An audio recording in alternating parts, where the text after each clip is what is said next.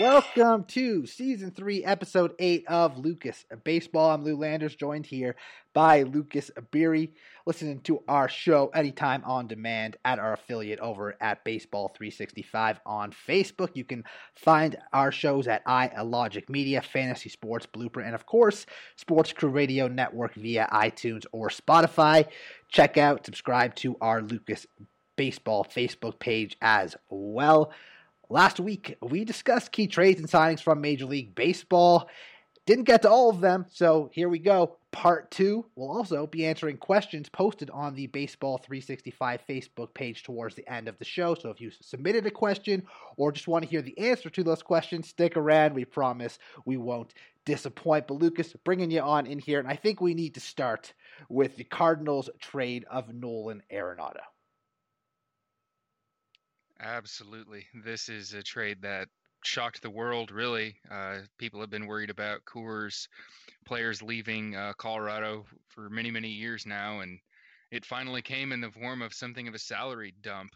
Uh, seeing this is, is not fun as a Cubs fan and as a baseball fan. It's almost even worse since uh, this is just kind of the something you you'll be seeing more often. It's funny to me, though, because not only did they trade away a premier player, a silver slugger, a perennial MVP candidate, a gold glove candidate, just a tremendous player overall. But they mm-hmm. paid $50 million to do it and then didn't even get back a top 100 prospect. I mean, it's a garbage trade, in my opinion. It's one of those trades that if it happened in like your dynasty league mm-hmm. or your like just even just a redraft league, a lot of people would be up in arms and you'd probably hear the word collusion thrown around. Yeah, I guess the reason that they got so little is because the teams that actually do want to win, such as the Dodgers, the Padres, the Phillies, to an extent, they kind of have their financials tied up, as well as the Yankees with Stanton's big contract. So maybe it's just uh, a lot of the other teams didn't want to go deep into the luxury tax and just take on the money, even though the cost was uh, very, very little return. Yeah, they just should have held on to him probably. But yep. back to your comment about Coors Field of course, it's a reasonable thing to expect maybe some regression, but I don't think it's going to be as drastic as others might think. I think DJ LeMahieu is a great example. Of course, they're different hitters, but there mm-hmm. is a Coors hangover effect, and it does affect players going from that altitude than going on the road and playing. I think Nolan Arenado is going to be just fine because he's not going to have to deal with the Coors hangover. Um, I don't think the power numbers are going to be affected at all. Maybe a few less hits overall. Mm-hmm. Uh, because Coors is a big ballpark, but I'm not concerned at all. This is a true superstar caliber player that I think will be great anywhere and everywhere. I agree. I it'll be interesting to see where the ADP kind of slides after we get a big sample size of drafts, but in my opinion, if you're hoping for you know 275 plus batting average and you know 32 plus homers and uh, I don't know if he'll be able to quite. The other issue is that he probably won't be able to repeat the 100 runs, 100 ribbies like he's always done. But you know, he was going in the fourth round, and that's where he'll probably go, if not cheaper, in some drafts. So you only need 90 plus there to be in good shape. He's got such a high floor. He's one of the hardest workers in the game. And like you said, he's one of the most talented players too. He's going to turn 30 in April, so I don't really have too much worries for Nolan Arenado, but his stock definitely takes a bit, of, somewhat of a hit. I think there's a lot of uh, good seasons left for Nolan yes. Arenado. So yesterday, maybe it was two days ago, it seemed like uh, the Mets might have had a deal with Trevor Bauer, if you want to believe Bob the Slob Nightengale. I don't think at this point people believe much of what he says anymore. And again, he was dead wrong because today, Friday afternoon, I guess people will be listening Saturday, but Friday afternoon, the Los Angeles Dodgers swoop in and sign Trevor Bauer paying him, I believe, something like 40 million for 2021 and like 45 for 2022. But overall, it's what, like three years, 100 million? I might have some of those figures wrong, but Bauer to the Dodgers. I mean, the rich keep getting richer. This team was already so stacked. Uh, going back to Southern California. I don't think anyone's surprised by that. I had the Dodgers or the Angels signing him when the offseason began. And you know what? Even if Trevor Bauer is average, he will still rack up the strikeouts if you're talking from a fantasy standpoint. That ballpark in LA is a good place for him to pitch. He's going to have tons of run support. I think it's an amazing situation for him. I think it's a great signing for the Dodgers, who clearly have the money to do it. And well done. Go out there and say, well, San Diego, as much as you've liked to make moves, we're still the world champs. We're still the defending champions in the division. And we just added Trevor Bauer to boot. Yeah, this was uh it's a great move for Bauer's fantasy owners and for Bauer himself, but for the rest of the league and the Mets really specifically, as well as the Angels, it's tough to see uh, him, you know, leave the, you know, leave uh, potentially their situation. The Dodgers, in my opinion, would have had a great chance at making the NLCS, if not the World Series, without Bauer. You add him to that team, their chances are only much, much greater. You factor in the idea that the Mets or the Angels are missing out on Bauer. The Dodgers are playing keep away with the best pitching, the best pitcher on the market. So it was, uh, it stings pretty hard for Mets fans today. I think it does. I think it also stings a little bit for the Padres, who, as excited as they are about all the moves they've made, they already were facing an uphill battle still against the loaded Dodgers team, and they just got even better. So yeah, uh, big time move by the Los Angeles Dodgers. They're not messing around. How about the Washington Nationals? They won the World Series two years ago. Had a really tough season last year. I mean, everyone had a tough season last year, but uh, in retrospect, the Braves were great. The Phillies still good. The Mets improved. Nats want to be in that conversation, so they trade for Josh Bell from the Pirates. They signed Kyle Schwarber. They signed Jon Lester. They signed Brad Hand. I like the move for Brad Hand.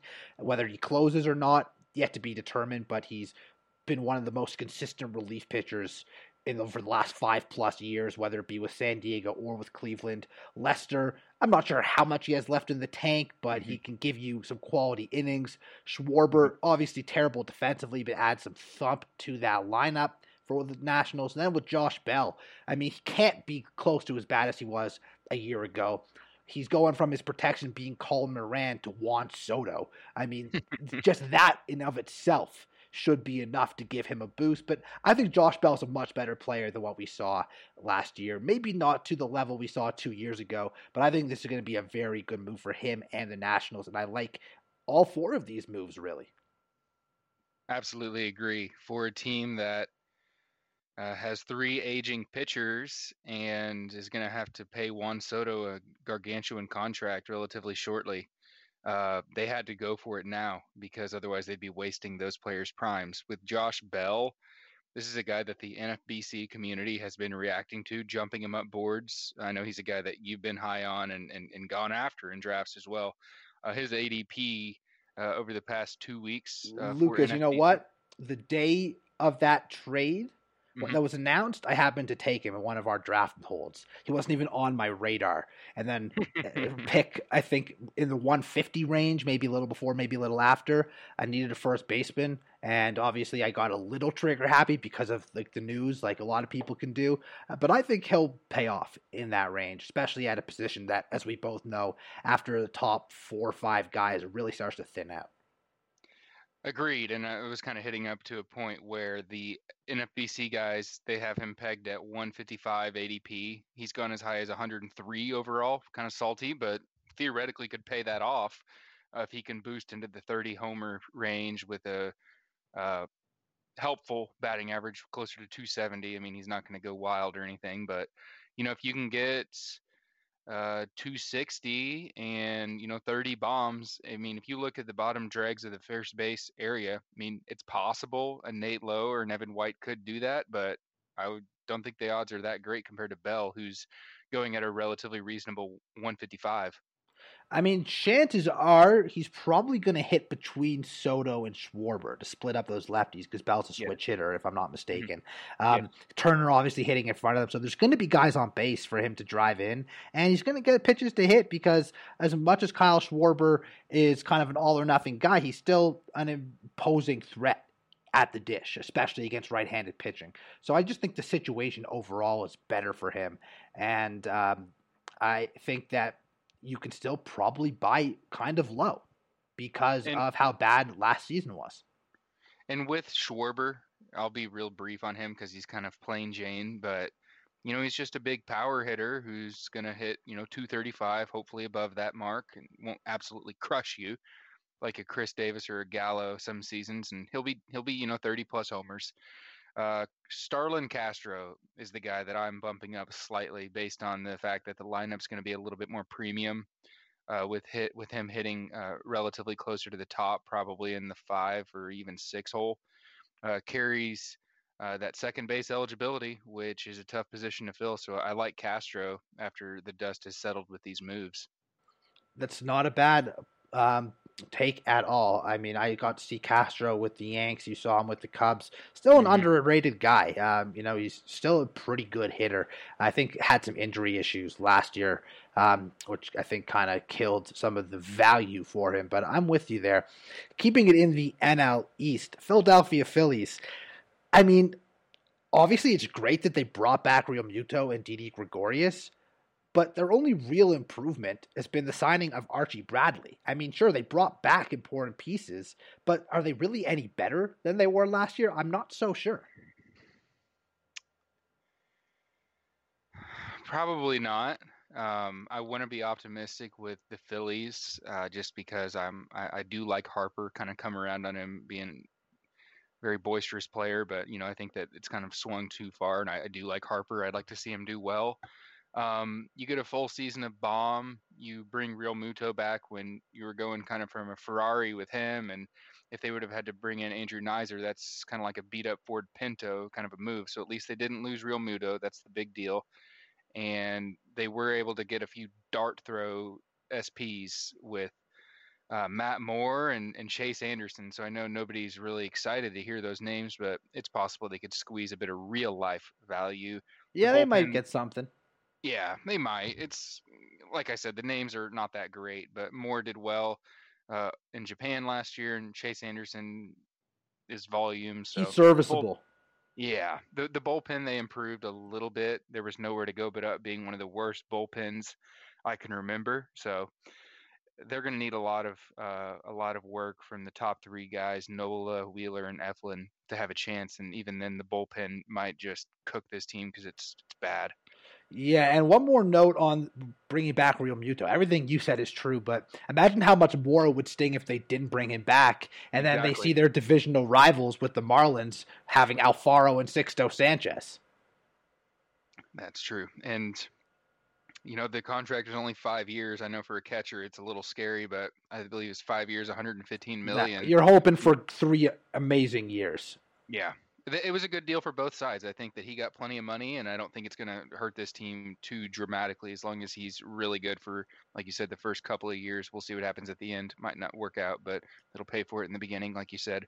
Well, how about the Boston Red Sox? I mean, obviously, I'm a little biased as a Yankee fan. I don't like the Red Sox, but I give them credit typically when they um, do something well. But I mean, Garrett Richards Kiki mm. Hernandez. I like Kiki Hernandez as a player, especially a real life player. I think he's a great role player, but I think he's a great role player on a championship caliber team. I'm not sure what he's going to do in Boston beyond block younger players from getting playing time, which is just frustrating if you're a fantasy owner of those guys. And then with Garrett Richards, I mean, he's been on the injured list more than he's pitched in the last decade, I feel.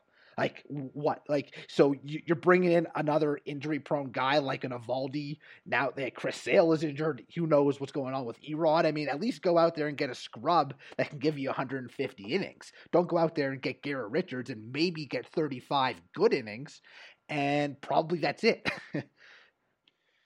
yeah, this is not as fun to talk about. Um, I guess if if Richards were to somehow figure out a way to stay healthy, which plenty of pitchers have into their early 30s and mid 30s, I mean, it's not impossible, but this is a guy that's since 2016 pitched 34, 27, 76, 8 and 51 innings the past 5 years, so obviously kind of speaks for itself. His performance has been has been better than a lot of those guys we mentioned on the Phillies as far as Anderson and Matt Moore, but it's uh, still there's still a bit of questions and with Kiki Hernandez, like you said, he is better when he's just you know crushing lefties and getting the spot start, moving all over the diamond against uh, certain righties in a full time role. Yes, he, he probably will be a little bit exposed, but for a fantasy perspective, you know, if you're desperate for, you know, a dart, he will play. He does carry dual eligibility, and I think whenever you know their big prospect that they got back for Mookie Betts, Jeter Downs is ready to take over second base. The beauty is is that they can bounce Kike around wherever they need to. That's the greatness of his role. Yeah, and he'll be a solid player specifically in those draft mm-hmm. type of leagues uh, because you know he'll get some playing time. He's got multiple position eligibility, so he'll be helpful in fantasy for sure. I just from I just don't understand why the Red Sox did it. I guess I just I don't like the idea of them blocking players potentially uh, and good potentially young players. Have, but it's not have, the Hernandez deal I care about as much. I just I just don't get Garrett Richards at all. Yeah, I, I have heard with Kiki that the reason he signed in Boston is because I've and this is all hearsay, but I've heard that they promised him full time ABs and he wanted to have that opportunity for the first time in his career to do that. And I think whenever a guy like Renfroe or um, you know, if they were to move a Benintendi, injuries will hit. I think they will technically have a chance to give him a shot eh, in some spot or another. So if Downs is raking, they can definitely find somewhere to put Kiki and kind of keep him in the lineup. Yeah, and they might be trading um, a player or two at some point. Something we'll get to later on from our baseball 365 questions. Moving along to the Chicago Cubs, signing Joc Pederson. This is basically Kyle Schwarber, but guy who can actually play some defense. No. Yeah, I think so. Um, I think that they are going to give him a shot against lefties for the first time in his career for a while. I think he played against lefties a bit in 2015, but he's really a platoon guy. The Cubs really don't have a lot of choices outside of him. I mean, I don't see him putting in, you know, a Phillip Ervin every time a lefty uh, is coming up. So I think that Pederson's going to no, get his I chance. I feel like he can still hit for power regardless. Yeah, I, I think that he'll at least get a shot. So I will say though that in fantasy, uh, you're going to want to keep an eye out if they are facing a slew of lefties. You might want to pull him out of there because he could just crush your batting average and get some really low counting stats. He might be a really interesting DFS guy based on matchups, though, depending on, of course, what his price is at. Uh, but mm-hmm. I mean, he's had a career where he's mashed against righties for mm-hmm. quite a bit of time. So um, I think he's definitely interesting. I think he's also interesting in daily lineup moves from a dynasty or just a season long fantasy standpoint. Um, mm-hmm. I wouldn't love the idea of having him on my team um, in a weekly lineup because he might only play three or four times a week potentially. Um, although although we both agree that he probably should get more playing time, we don't really know how that's going to play out. At least not yet. What do you think about this Cubs lineup? I'm a Cubs fan and I have some mixed feelings, but I want to get your opinion before we move on. I mean, I think it's okay. I mm-hmm. mean, Rizzo has potential to be great, as does Kris Bryant, as does Baez, as does Willson Contreras. Hayward's not a bad hitter. Pederson has power. I like Nico Hoerner as a good young player. I mean, the potential is there, but the potential doesn't mean and doesn't translate to success. Mm-hmm. Yeah, it was frustrating to watch them last year. They were a very low scoring offense and they have talent, but there was, for whatever reason, it didn't come together. But I'm looking at it and, you know, I'm not going all all in on them or anything by any means. That's not really that smart. But at the at the price, there's some values in here that I like on the lineup. I've liked Kris Bryant in the drafts that I've been doing. Um, I think he could certainly bounce back, and he's going at really good value. So that's definitely one Cub I um, am interested in owning for sure. Minnesota Twins re-signed Nelson Cruz, big move, of course. Um, his bat has not skipped a beat. Age is like a beautiful fine wine. And Andrelton Simmons, decent hitter, great defender. J Happ, I mean, he's an innings eater, and he might have more success in Minnesota and in the AL Central than he did in New York and in the AL East. I think Happ as a four or five starter, not terrible. Um, also, Alex Colomé, not sure he's going to be the closer. I think that job still belongs to Rogers, but a nice piece nonetheless. Um, not a guy that you love in fantasy unless he's getting saves because the mm-hmm. strikeout numbers aren't great. But if he's getting saves, obviously valuable. Maybe he gets 12 saves. Maybe Rogers gets 18 saves, and maybe someone else picks up a few. Um, not a bad move, though. Yeah, this team's been busy. That's for sure. They kind of like that team, like you said in Dynasty League, that they're, they're just making the small little fringe moves, and you see each one, you're like, eh, okay, whatever. But then you look at the end, like a few weeks after you've looked at their team, and they've made a bunch of these trades, and that kind of adds up. So, you know, they've they've gotten their defense bolstered quite a bit uh, by adding Simmons, one of the better defensive shortstops, although he is aging a little bit. Obviously, brought back the boomstick and Cruz for only a one year contract, so they can uh, have him lengthen the lineup extensively. J Happ is a move that you know a lot of people will be like, "Who cares?" But he's pretty good, and in a real life point of view, and he's going to pitch, and he's not really had many injury issues.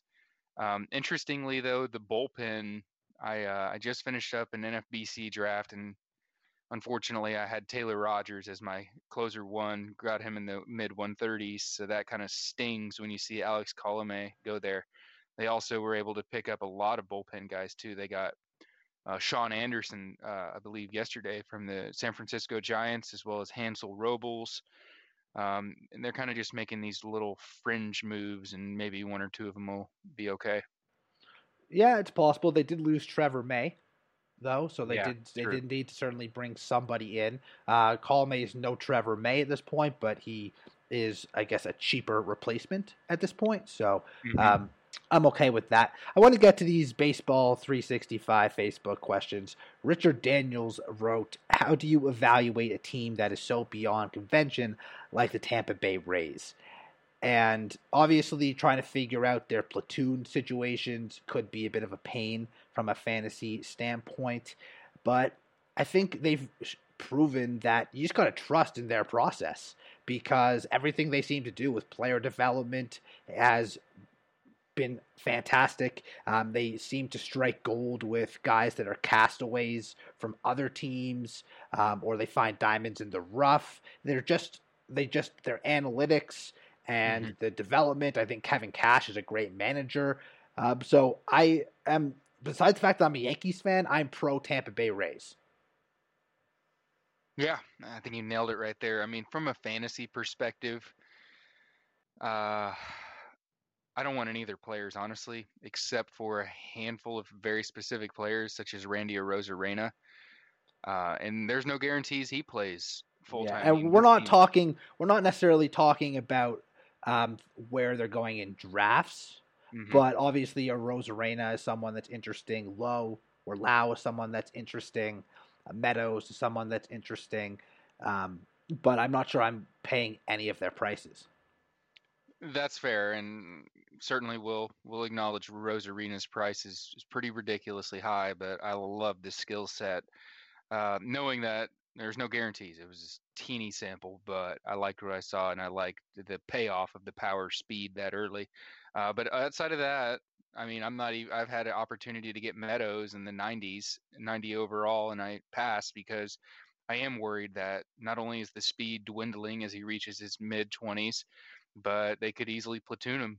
And Lau, I don't know, I don't necessarily know that Lau is going to get platoon, but I've had an opportunity to draft him and passed over. Same with uh, Margot and uh, Wendle as well. The only guys that I actually do like are the really cheap players that you can get in the draft and hold that will play occasionally, such as Choi and Yoshi Tsutsugo. Those and Yandy Diaz for really cheap outside of that, I'm fading most of their hitters except a couple names I said. I feel you. Uh, Timothy Scott Weber asked, except for Raisel Iglesias, any of the teams that we've talked about. Um, by the way, when he asked this question, we had not had the Dodgers on the docket. Um, so minus the Dodgers, do any of the teams we've talked about have a closer that we can count on to a draft? Again, that was Timothy Scott Weber. Uh, I'm gonna say that Rogers Taylor Rogers still has a pretty safe job. I'm not saying he's going to get 30 or 35 saves like an elite closer, but I think mm-hmm. you're still going to get close to 20 from him.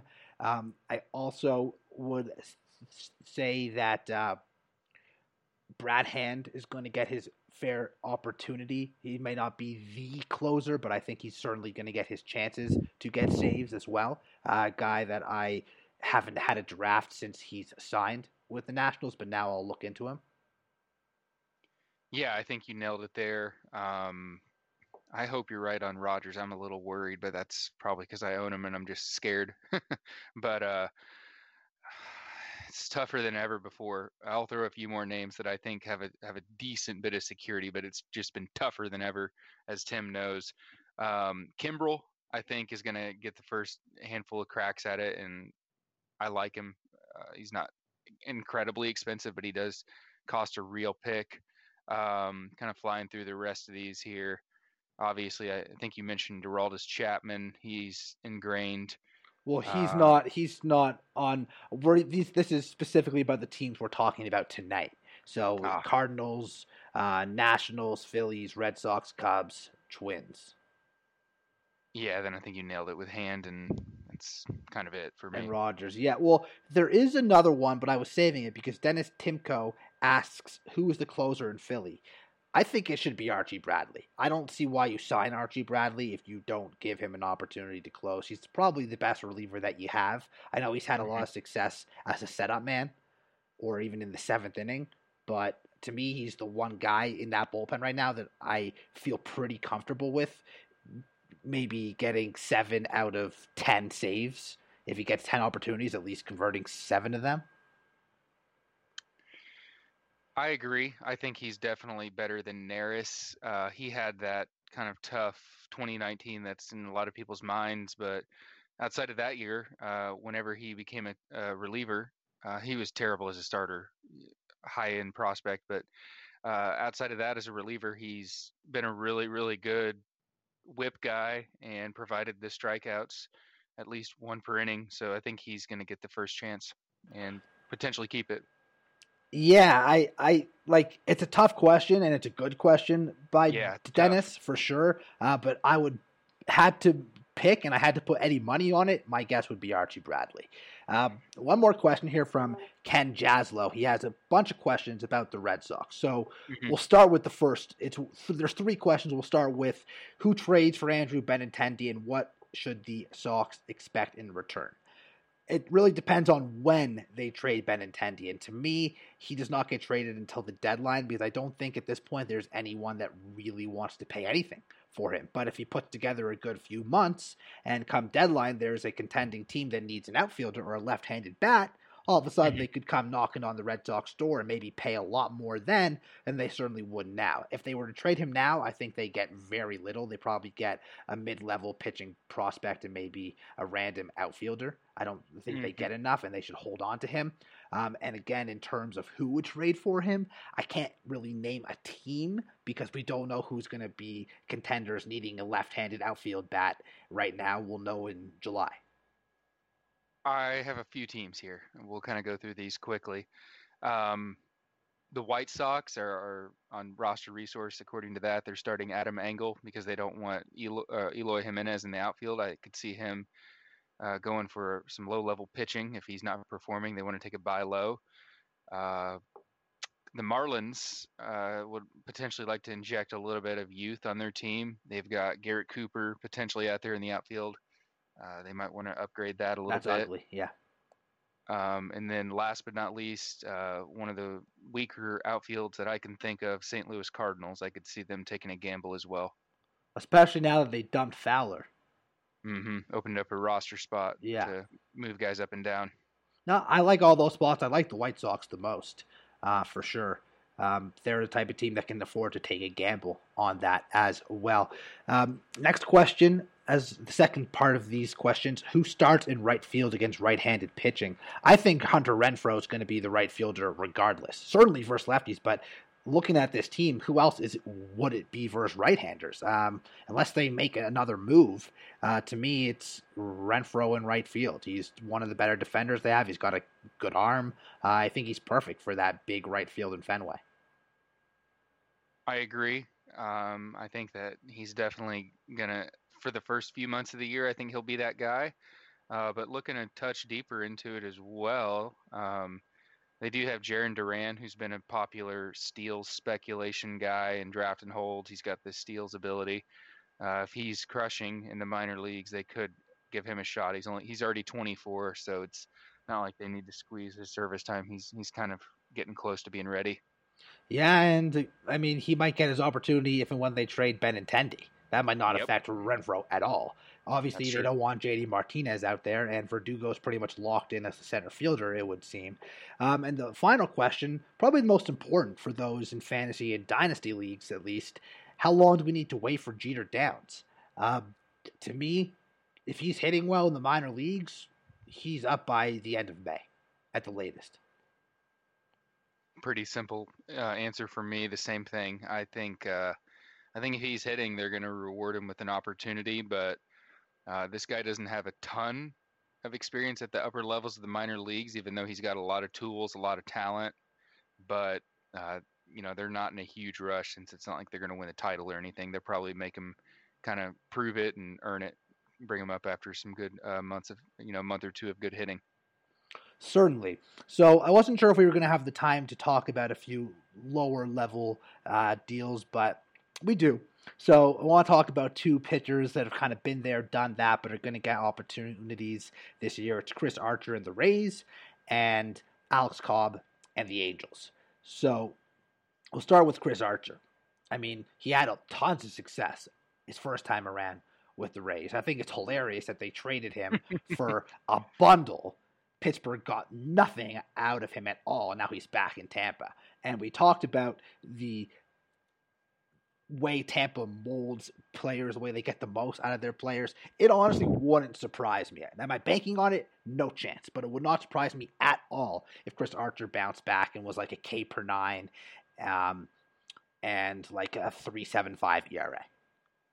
Yeah, Archer is a guy that uh, last year in dynasty leagues I, have been targeting, just kind of trying to get him for a reasonable price because he had that initial success with the two pitches. Actually, he had really uh, three really good years uh, with good strikeouts and solid ratios, and then it kind of fell apart. I think the league just kind of figured him out with those two pitches, and as his velocity and stuff disintegrated slightly as he aged.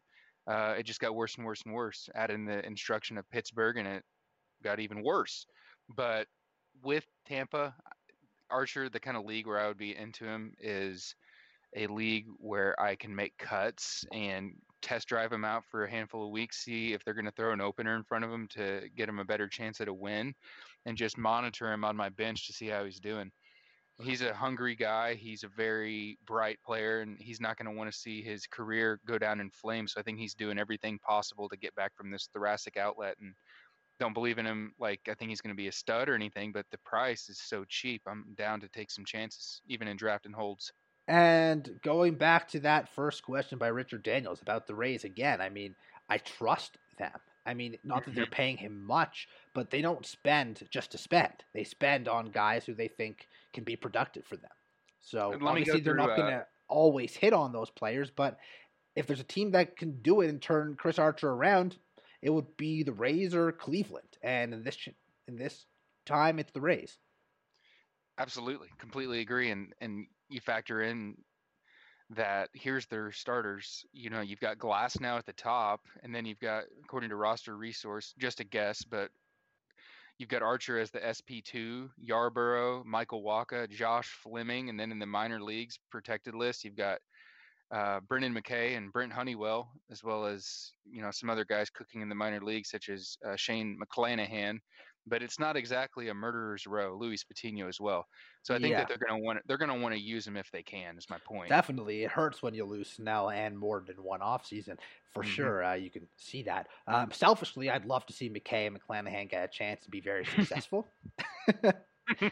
but uh, that's uh, that's really more of an inside joke, and I guess for anyone in RM two, they'll they'll get it. Uh, Alex Cobb to the Angels. Always been a fairly productive pitcher. Had some injury issues last year, a bit of a tough season. Um, getting out of Baltimore, going to a team in the Angels who are going to try to compete. Again, I'm not expecting much from him, but he could be mm-hmm. serviceable in AL only leagues mm. or in incredibly deep leagues or in leagues where you need to stream pitchers. Uh, maybe in Oakland or in Seattle or against the Tigers um, in certain spots. Yeah. Uh, Cobb actually outside of 2019, he's he's given some innings. It's kind of the opposite of Garrett Richards that we mentioned. He's been he's been okay. I mean, for an MLB team, this is the kind of guy that I thought it was. I mean, I'm not going to overreact and say it was an amazing trade or anything, but I mean, this team has perpetually had one of the most injured rotations that I can remember in baseball since I've been a fan. So, getting a guy who's going to at least you know have a great chance to take the ball and and give you a fighting chance at a quality start I mean, that's great for a team that's been plagued by pitching injuries for many years now. Absolutely. So before we wrap this up, bold proclamation from you. Well, not really bold, I guess, just an on the spot question. Uh, right. Who has a bigger impact on their new team, Nolan Arenado or Trevor Bauer?